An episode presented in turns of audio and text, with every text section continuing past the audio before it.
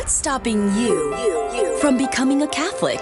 Why can't women become priests? Why do Catholics worship Mary? What's stopping you? Why do I need to confess my sins to a priest? Where is purgatory in the Bible? What's stopping you? I think the Pope has too much authority. What's stopping you? You are called to communion with Dr. David Anders on the EWTN Global Catholic Radio Network. Hey everybody, welcome again to Call to Communion here on EWTN. It's the program for our non-Catholic brothers and sisters. Those of you who have questions about the Catholic faith, maybe you've been asking friends or co-workers about the Catholic faith and they don't have a satisfying answer as to what the Catholic Church actually teaches. We are here to help. Here's our phone number, 833-288-EWTN. That's 833-288-3986.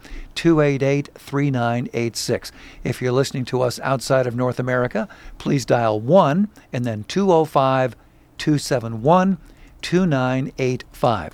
And if you're watching us on TV today, the best way to contact the show for you is our email address, ctc@ewtn.com, ctc@ewtn.com. Charles Beery is our producer. Matt Kabinsky is our phone screener. Rich Jesse handling social media today. If you want to ask a question via YouTube or Facebook, we're streaming there right now. All you have to do is put your comments, your question in the comments box, and then Rich will see that. He'll send it to us here in the studio, and off we go. I'm Tom Price along with Dr. David Anders. Tom, how are you today? Well, I'm very good. I think you can actually take a breath here. It's okay. So I take the interstate from my day job to EWTN for the program. Yes. And today I got on the interstate, and there's a place where you get off of one interstate onto another one, and they had it completely blocked off, shut down, fire trucks, police cars, the whole nine yards. So they shunted me, a couple miles out of the way, and made it in today with, I think, what did you say? I had 14 seconds left on the clock. 14 seconds. Yes, exactly. So, this is live broadcasting. Who needs coffee? That's the way we look at it. Well, we're going to lead you off with a very interesting question here. This is an anonymous question. This person says, I have a relative in the Philippines who is a member of a local Church of God International, MCGI.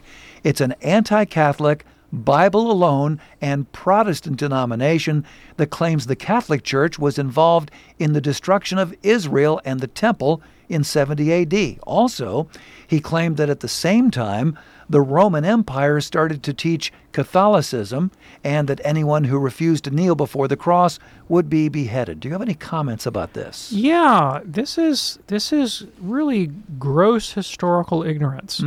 Because when the temple was destroyed in 70 AD, the Gospels had not been written. The Gospels had not been written, okay? And so the Catholic Church as such existed from the ascension of Christ. I mean, Jesus is the one that established the church. So we have apostolic authority and Petrine succession, and we have the sacraments from a very early age. The idea that the early Christian community exercised any kind of political authority in 70 AD is just patently absurd. I mean, the church was... First of all, the Romans had barely even noticed the existence of Christianity by 70 AD, and of course, when they finally did show up on the Romans' radar, they were subject to persecution. So the idea that that Christians or Catholics somehow exercised political or military power in 70 AD is insane. I mean, that is absolutely not. Yeah. Did Christianity and Catholicism specifically become the official religion of the Roman Empire in the late 4th century? The answer to that question is yes. I'm not personally aware of beheading as the penalty for noncompliance, but yeah, it did become the official religion of the Roman Empire. And what of it? Yeah. Okay. And we thank you so much for your question. Here's a fascinating question we received in an email. This came from Jane. So, David, if you had 30 seconds in an elevator with someone, how would you summarize the Catholic Church's rules of faith? So I think if I had 30 seconds to summarize the rule of faith, I mean, you could do a lot worse than reciting the Apostles' Creed or the Nicene Creed. I believe in God, Jesus Christ, His only Son, who was born of the Virgin Mary, conceived by the Holy Spirit, suffered under Pontius Pilate, died, was buried, descended to hell, rose again on the third day, ascended into heaven, sent the Holy Spirit, established the church, communion of saints, forgiveness of sins, all that good stuff. You know, boom, there you go. And that's exactly what the creed is meant to do. It's supposed to be the summary. It's the sum of the Christian faith. Very good. Jane, thanks so much for your email. Here's one now from Shannon watching us on YouTube. Is there a good resource I can share with those new to the Catholic faith? Like a baby Catholic. Yeah, how about EWTN? Yeah. Yeah, I mean, I think EWTN is one of the greatest catechetical resources for people learning about Catholicism. Even I, when I was on my way into the Catholic faith, I discovered Catholicism through reading church history and reading the Church Fathers. But it didn't make me Catholic. It made me amenable to Catholicism. Mm-hmm. And I discovered EWTN radio, 20 years ago. And that was the first time I'd ever interacted with real, living, breathing Catholics. All the ones I knew before that were dead. Right? So EWTN was my introduction to living, breathing Catholicism, and it was an important thing for my own transition to the Catholic faith. There you go. Shannon, thanks so much for watching us on YouTube. One more here before the break. This is an email from Randy. I wonder why Protestants abandoned the use of the sign of the cross as a prayer that precedes further prayers. Was it just a bias against all things Catholic? I think so, yeah. And there are Protestants who use the sign of the cross, and those that are more amenable to sacramental, liturgical, symbolical forms of worship and prayer are more amenable to the sign of the cross. But yeah, I think there was a kind of antipathy towards symbol and towards and ritual and anything that smacks of Catholicism. I know when I was running around in evangelical Protestant circles years ago, Protestants will debate different ways of interpreting biblical texts, for example. There'd be a range of opinions on something. And sometimes someone would come up with an idea and everybody else in the room would say, well, yeah, that's interesting, but we can't go there because that's the Catholic view. Like just in virtue of being Catholic, really? That was enough to rule it out of consideration. Yeah. Wow, sad. Well, there it is. And Randy, thanks so much for your email. Again, if you are watching us on TV today and you would like to communicate with the show, we'd love to hear from you. Our address, ctc@ewtn.com, ctc@ewtn.com. We try to answer a couple of emails on each of our live broadcasts. And then once a month or so, we'll do a mailbag program, take care of a whole bunch of emails for everybody. In a moment, we're going to get to the phones, though, and we'll be talking with Ricky in Bellevue, Nebraska, also Dion in Sioux City, Iowa, William in Concord, New Hampshire. A couple lines open for you as well at 833-288-EWTN. That's 833-288-3986. Call to communion with Dr. David Anders here on EWTN. Do stay with us.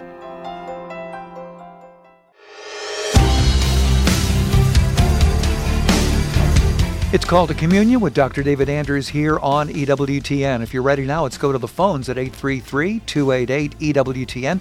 We begin with Ricky in Bellevue, Nebraska, listening online, EWTN.com. Hey, Ricky, what's on your mind today, sir? Hey, guys. Thank you. Thank you for taking my call. I appreciate it. So, Dr. Anders, I just missed you. You were in Omaha last week, I think. Oh, yeah. My mother got the chance to listen to your talk. I wasn't able to. I was kind of bummed. But so my question today is, I've been doing a lot of study and research on the idea of the intercession of the saints, and reading historical prayers from people like Ephraim the Syrian and others of that. Very, very good and beautiful prayers that, as a non-Catholic, I can definitely see and get behind. But then I stumble upon things like the Our Lady of Perpetual Help, and I read certain aspects of this prayer that I really struggle with, and I'm really trying to understand. For instance, there's one particular line where it says, "In my hands I place my eternal salvation, and entrust thee my soul. For if thou protect me, I fear nothing, not for my sins, because thou wilt obtain for me pardon from them, nor from the devils, because thou art more powerful than all altogether. Nor even from Jesus, my judge, because by one prayer from thee can be appeased." Now, Dr. Anders, I'm really trying to understand here, but it seems like at first blush, reading this prayer, it's like Jesus, my Savior, he has to be appeased by his mother. And I struggle with that because it seems like I can't actually go to him in comfort, knowing that he will receive me with open arms, kind of like, the prodigal son. The father runs after. It just seems like he's now become my judge. that Mary has to appease for me. Yeah, does that make sense? Yeah, absolutely. I totally understand the perspective that you're taking. I kind of share your discomfort. And the first thing I'd like to say is that you don't derive theology in the Catholic tradition from devotions. Devotions are very secondary to what it is that Catholics believe and practice and do. We derive our dogma from the dogmas of the Church and from divine revelation. And so just because some Catholic has penned a prayer someplace, even one that becomes popular, you don't derive your Mariology from that prayer. And there are lots of different kinds of Marian devotion in Catholic history, and they express different theologies of the Blessed Virgin Mary. And this is something that's odd for a Protestant to wrap his head around, because in Protestantism, if you hold a theological position of any kind, on any question, you just presume that your position is the normative position, and that people who don't hold it are fundamentally wrong and they need to be corrected. Right, and the idea is, in Protestantism, God gave us the Bible as a rule of faith. The Bible is sufficient and clear, and if I read the Bible and I come up with a clear, coherent understanding of what I think it says on a particular topic, then if I'm persuaded that that's what Scripture says, then that's just the truth and I'm obligated to hold it.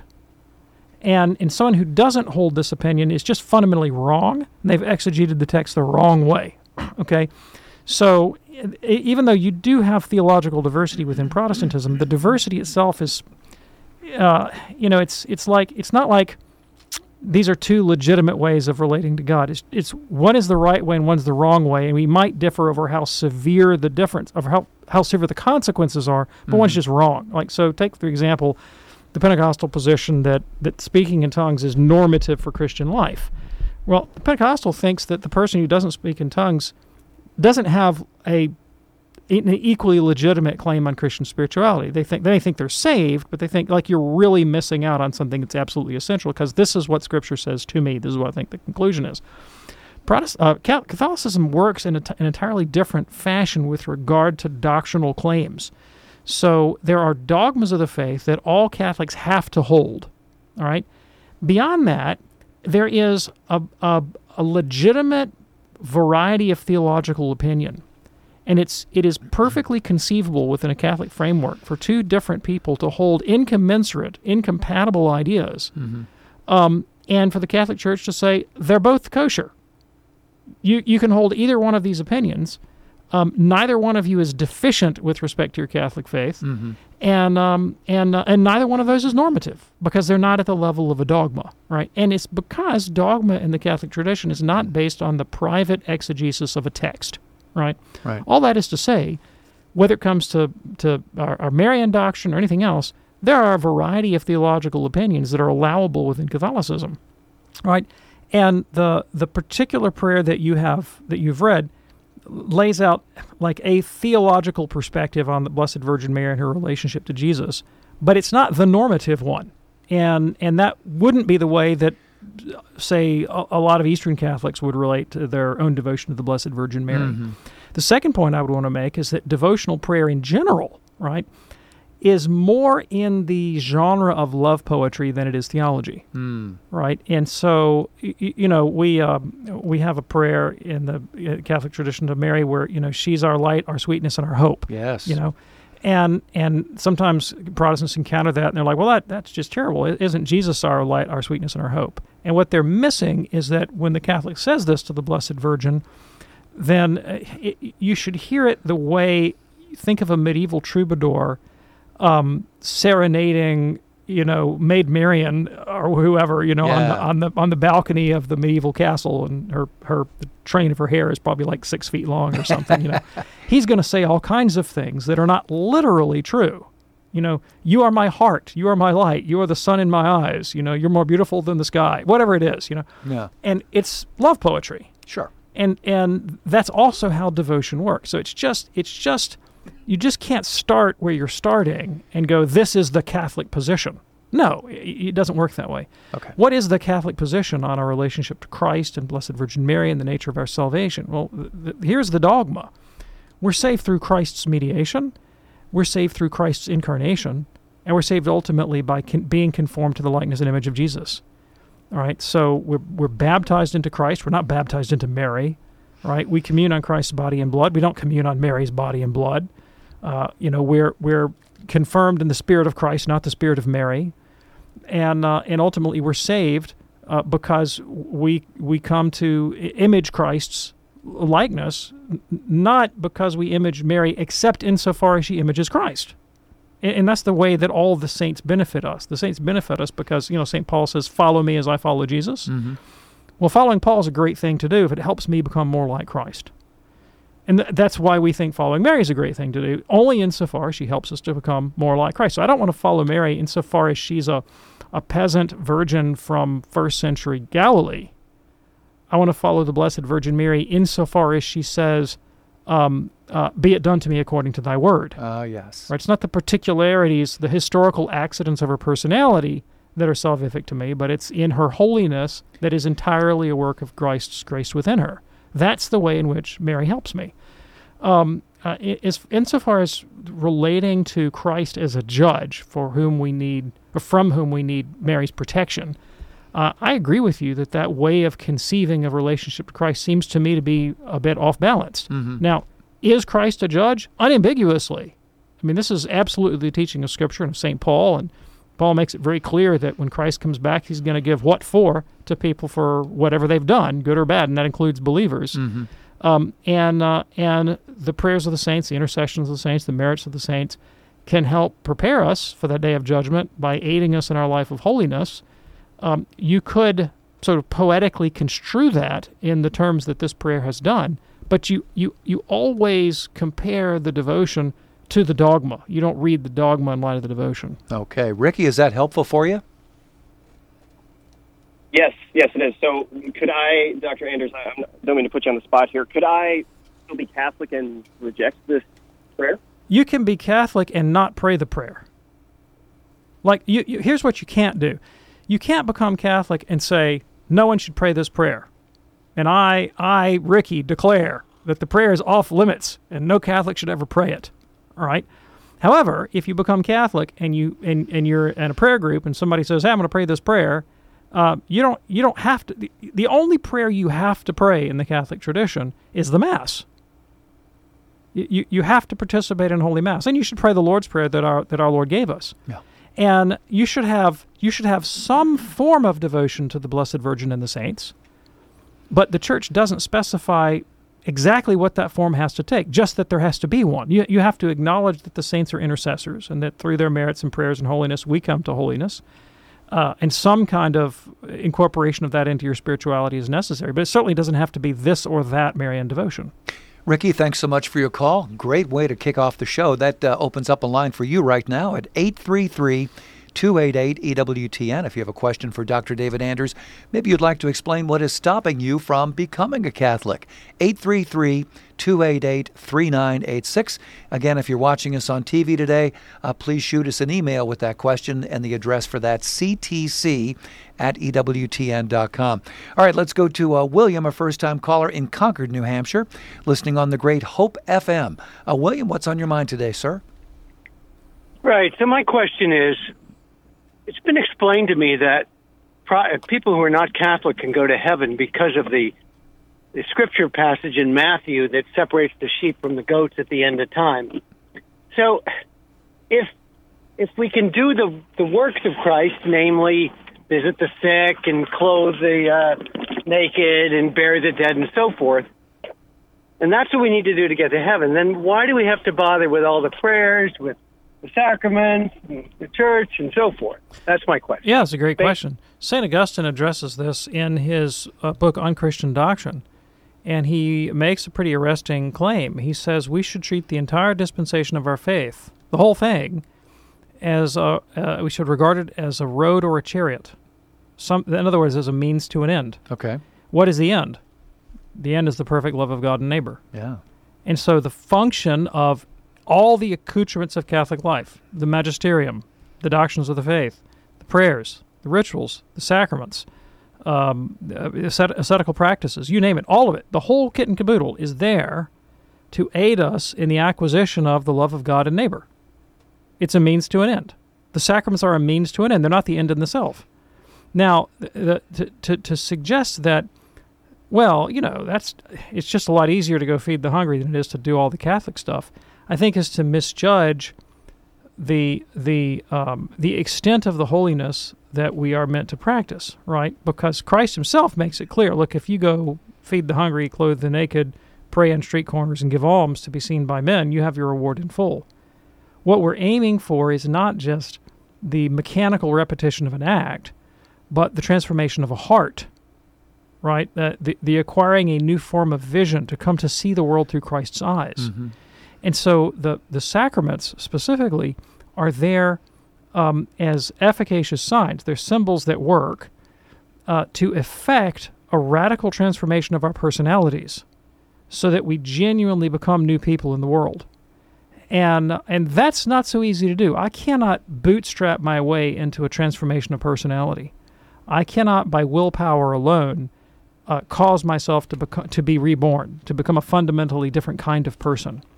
Now, that can happen by God's grace through extra-sacramental means, but the sacraments are the quick and easy way, the manifest way, the public way, the way given to us by Christ for the most efficacious way to be born again and to ultimately grow into Christ's image and likeness so that we genuinely love God and neighbor from the heart because our whole vision, our whole personality has been transformed in Christ. William, thank you for your call. It is a call to communion here on EWTN. A couple lines open for you at 833-288-EWTN. That's 833-288-3986. David is watching us on YouTube today. A rather thoughtful question here. David says, how did people know of and believe in God before the canon was canonized, if you will? How did God reveal himself? And how did God, as it were, become God to people? Oh, sure. So the Catholic perspective on this, of course, is that God can be known through the things that have been made. And that's, you know, St. Paul says that explicitly in Romans 1. The Book of Wisdom says that. And so to know that there is a first cause, to know that there is a first principle from which all things derive is something that Aristotle knew. It's something that Plato knew. People who lived, you know, centuries before the incarnation of Christ and had no knowledge of the Christian scriptures knew that there was a God. Now, you know, the history of religions shows us that there's been, you know, profound evolution in the concept of God through the centuries, but tending to a more refined, more ethereal, more immaterial, more unitary concept. So, you know, from a kind of animism where God is immanent in reindeer and tree stumps and rocks on the side of the road to an utterly transcendent and ineffable God. That seems to be the trend in the history of religions. And the unique Christian claim is that God became incarnate in the person of Jesus Christ. And, you know, St. John tells us that the Word became flesh and dwelt among us. Because the thing about that ineffable and transcendent God is that he's unknowable in himself. We can infer that such a God exists, but of his essence we can know nothing. And of his will for us we can know very little. And so the revelation of Christ reveals that God is not only existent, but that God is love. And that God has personal care and solicitude for the human race and provided a way of salvation.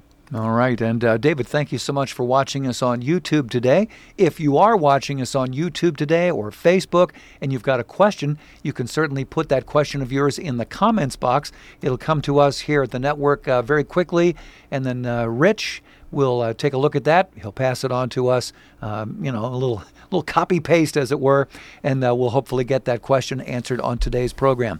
Meanwhile, phones are open for you at 833 288-EWTN if you'd like to call us, 833-288-3986. In a moment, we'll be talking with David in Oklahoma City, also Linda, a first-time caller in Chicago. Again, that number, 833-288-EWTN. It's called to communion with Dr. David Anders here on EWTN. Do stay with us.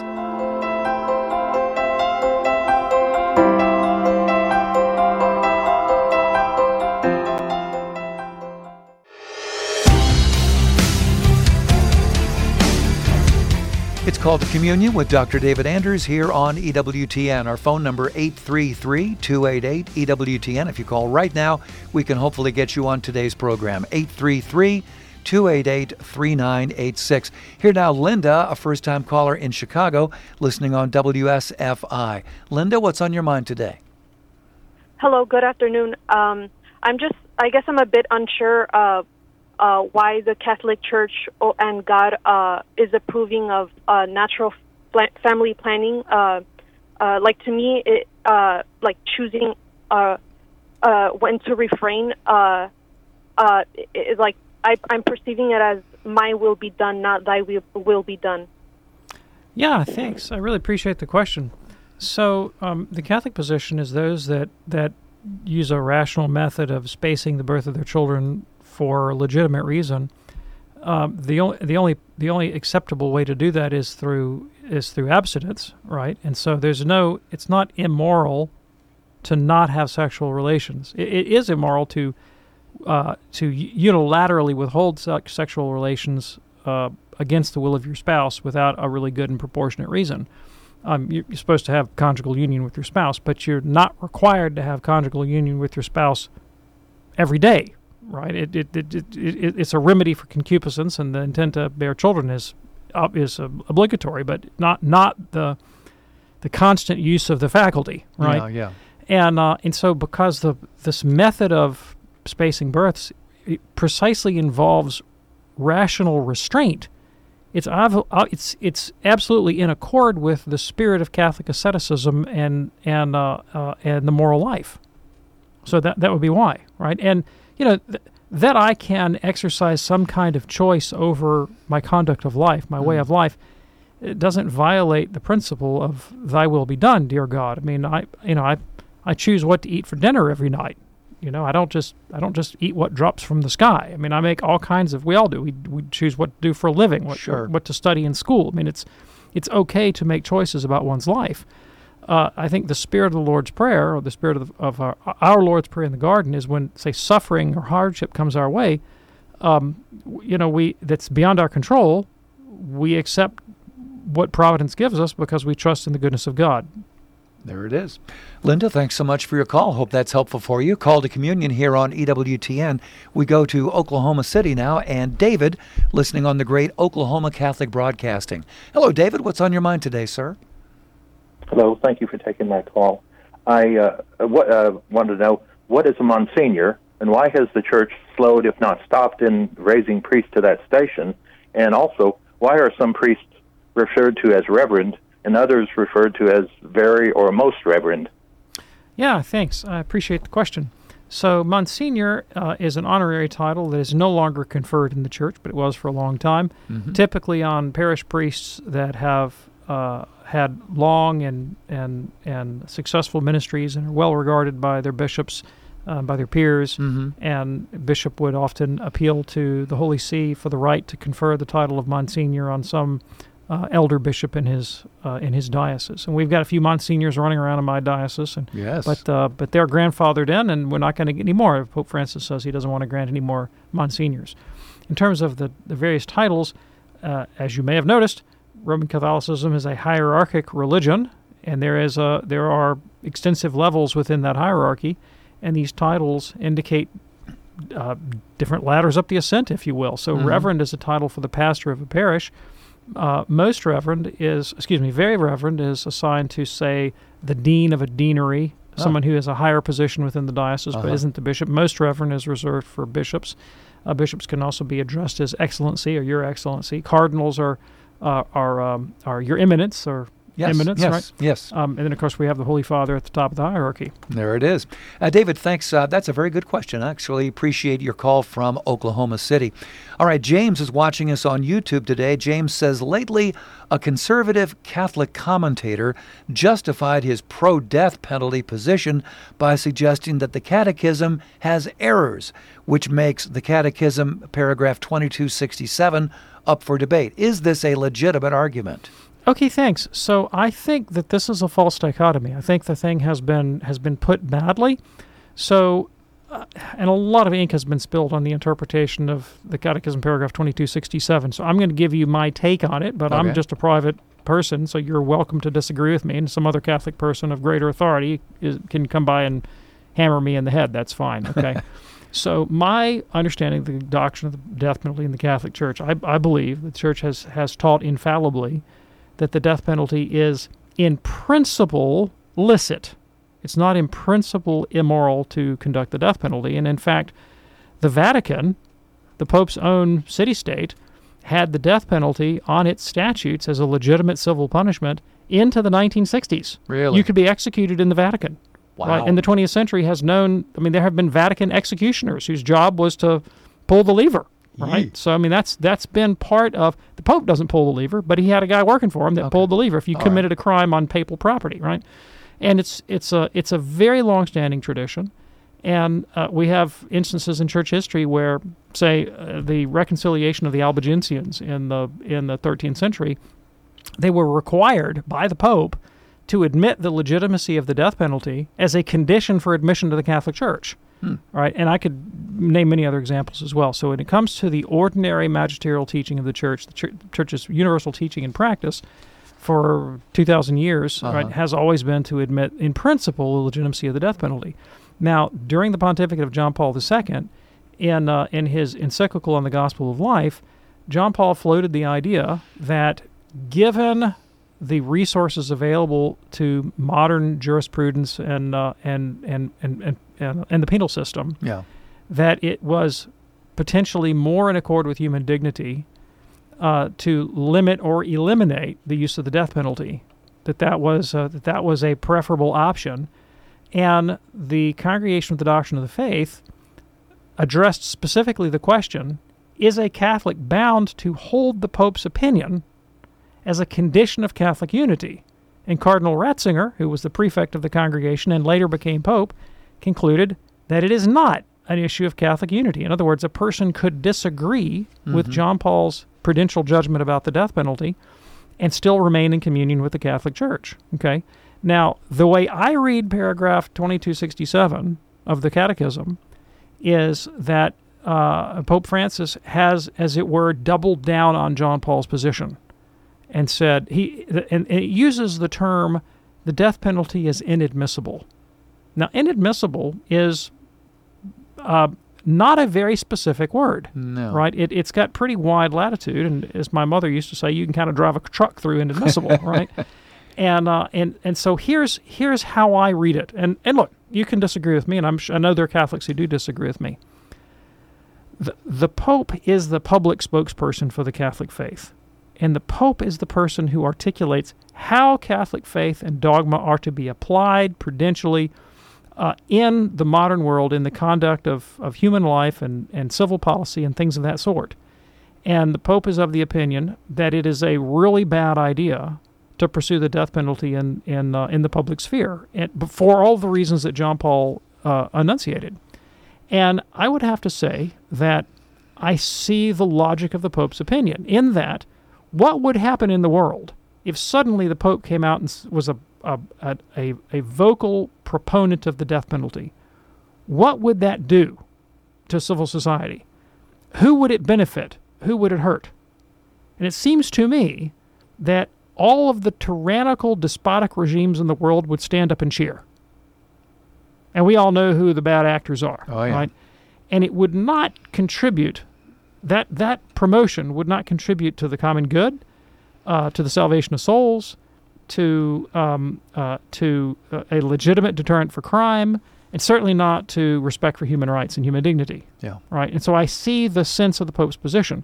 Where I think you cannot go is you can't read paragraph 2267 and conclude that the death penalty is intrinsically immoral, because to do so, it seems to me, would be to set the church up in a historical contradiction, to be absolutely forbidding something that it had absolutely allowed for centuries. Yeah.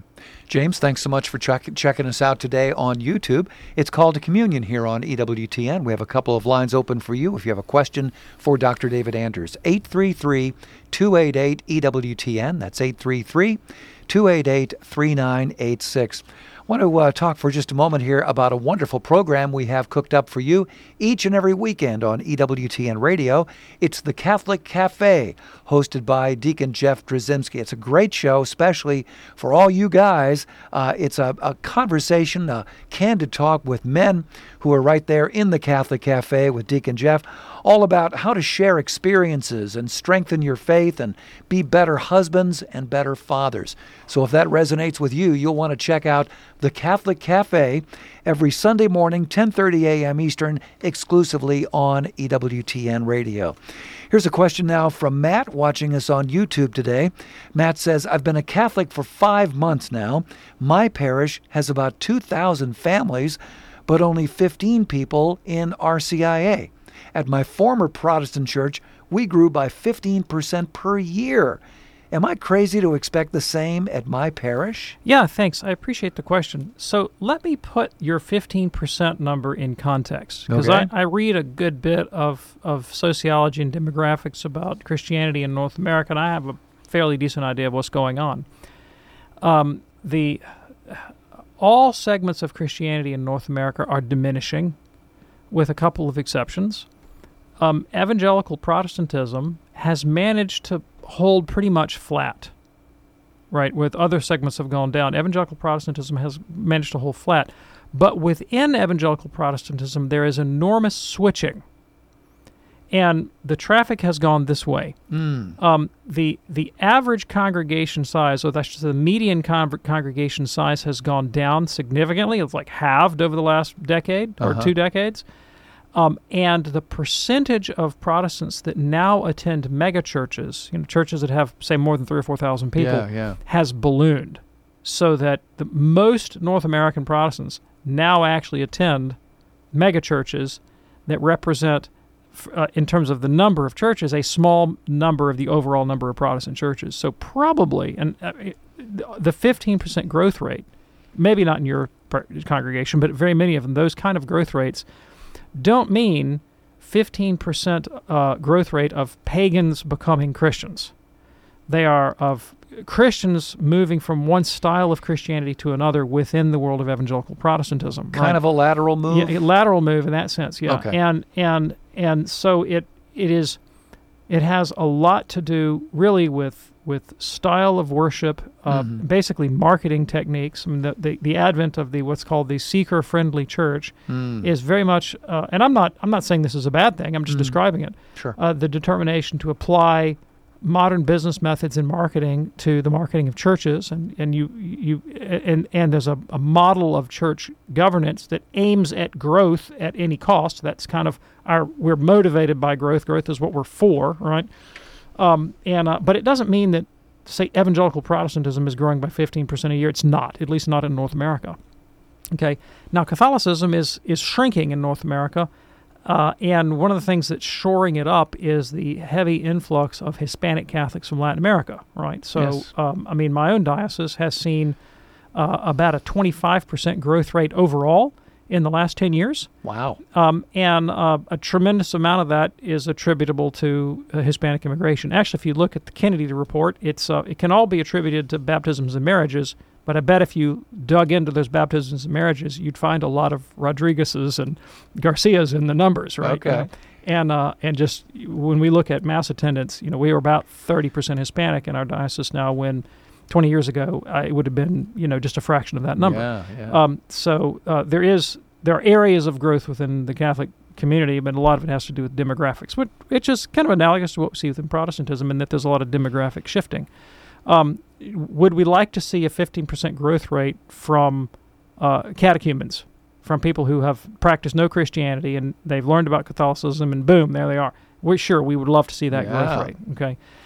Catholics have not traditionally invested nearly as much in the active recruitment of outsiders, right? I mean, we're all about evangelization. We are not about proselytism. And we don't typically evaluate our successes in terms of how many new converts do we have. Maybe we should, maybe we shouldn't. That's not the way Catholics typically do business. Mm-hmm. Do we need to do more evangelization? Absolutely. You know, I mean, and when I became Catholic, I knocked on the door of my parish priest and I said, I want to become Catholic. And he said, well, are you marrying a Catholic, or did you read your way in? And those were the options. And I said, well, I read my way in. And it always struck me that what he didn't say was, well, obviously the Wednesday night evangelism group must have come and knocked on your door. Why was I not surprised that he didn't say that? because there was no Wednesday night evangelism group, right? Yeah. And so you sort of get what you pay for in the Catholic Church. Sure. Hope that's helpful for you, Matt. Thanks for watching us today on YouTube. Call to Communion here on EWTN. You mentioned weddings a moment ago. Here's a question from Jane, who says, we attended an outdoor mass at a pilgrimage a few weeks ago, and it sparked a conversation about outdoor weddings. Our family's understanding is that Catholic weddings should only be done in a church. Is that true? And if so, how is an outdoor mass at other times valid? Yeah, thanks. I appreciate the question. Well, you can have an outdoor Catholic wedding, but you're primarily supposed to have them in churches. And when you depart from that model, you need to get the permission of the bishop to do so. And the reason that you should have your wedding in a church and ideally have it associated with the Mass is because a Catholic marriage is a sacrament. If you have two baptized people, it's a sacrament. Yeah. And thus, it is very closely allied to the rest of the Catholic sacramental system. And the graces to live sacramental marriage worthily are derived not only from the sacrament itself, but from one's ongoing participation in the Mass and confession and the life of prayer in the Christian community. And so it is very important for couples and their families to know that, to be made aware by the sanctity of the rite that they're entering into an ecclesial state. You know, nobody is going to make the mistake of thinking that ordination to the priesthood is, the equivalent of saying taking an accounting degree and a job at one of the, big accounting firms, right? It's not just a job choice. It is a state of life within the church and a sacred duty. You would never ordain somebody, at the top of the Space Mountain ride at Disney World. Right? No. That would be totally inappropriate. And in the same way, marriage for a Catholic is just as much an ecclesial state of life as ordination is. And so no more would you want to get married at the top of Space Mountain in Disney World than to be married in a Catholic church. Why can you have a Mass outside the church? Well, nobody is in danger of thinking that the Mass is somehow a secular rite. Right? I mean, it's the Mass that hallows the church. Sure. The church is not holy because it's made in a certain shape. It's holy because of what it contains. And that's the altar and the Blessed Sacrament and the Holy Sacrifice of the Mass. Jane, we appreciate your email. And again, if you'd like to send us an email for a future show, I'd love to get it. The address is ctc@ewtn.com. ctc@ewtn.com. Here's one of those emails.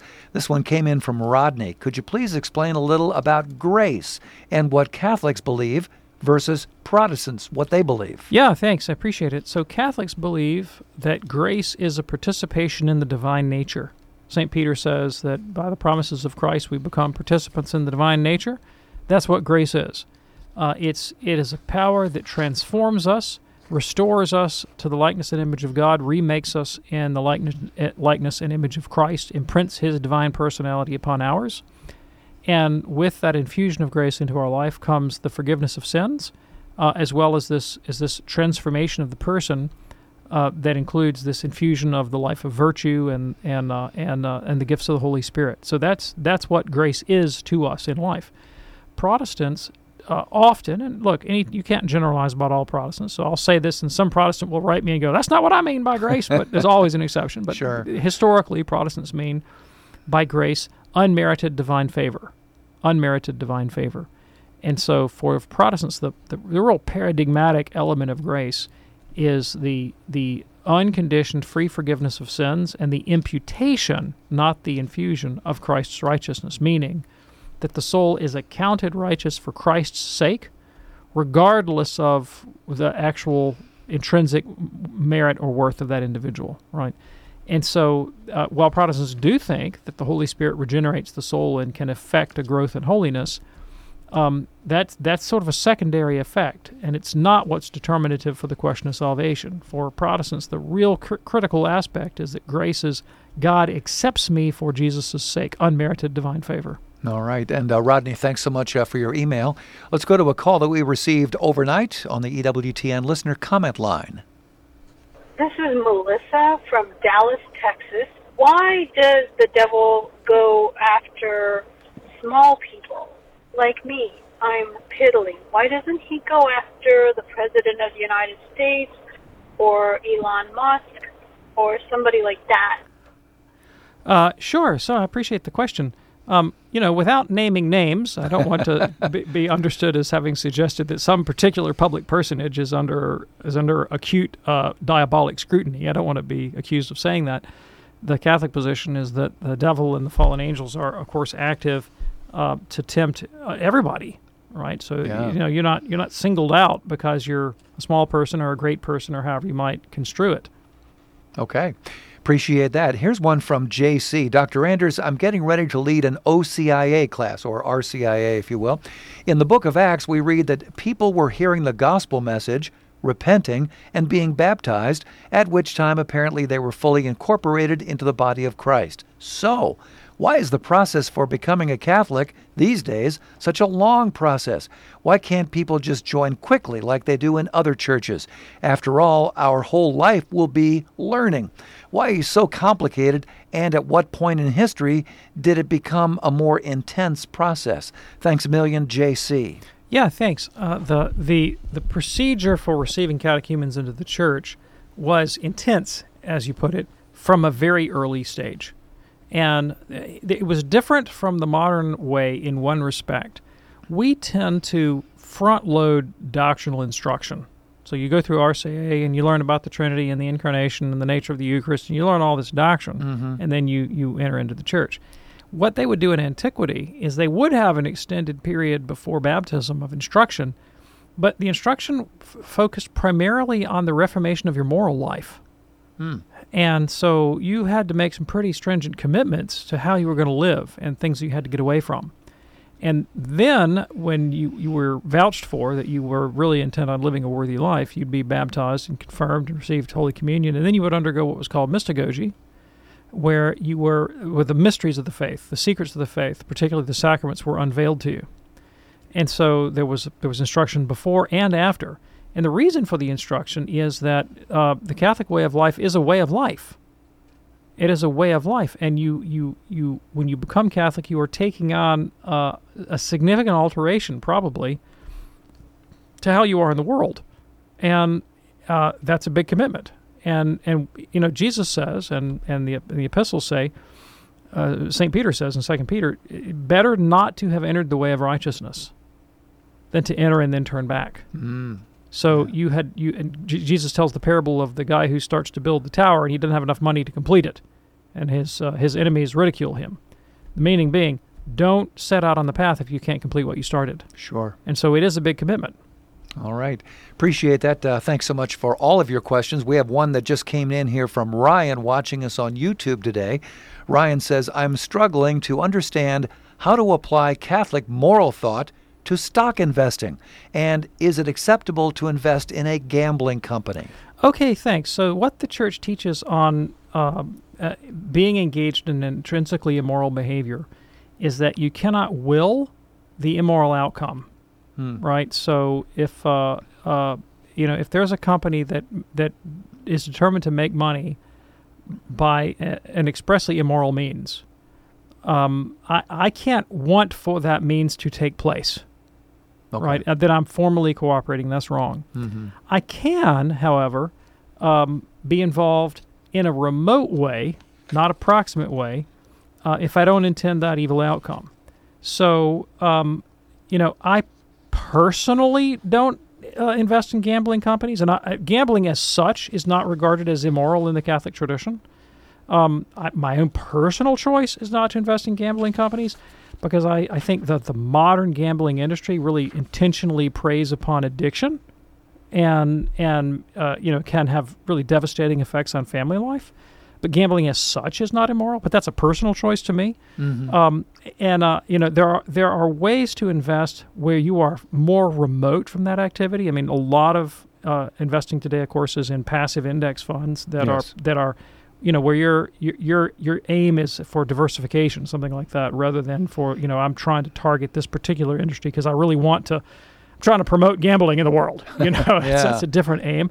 And then, of course, there are also people who invest in socially responsible mutual funds and things of that sort, right? If that's if you really want to stay as far away from anything questionable as possible, you can elect one of those funds, and some of them are designed along Catholic moral principles.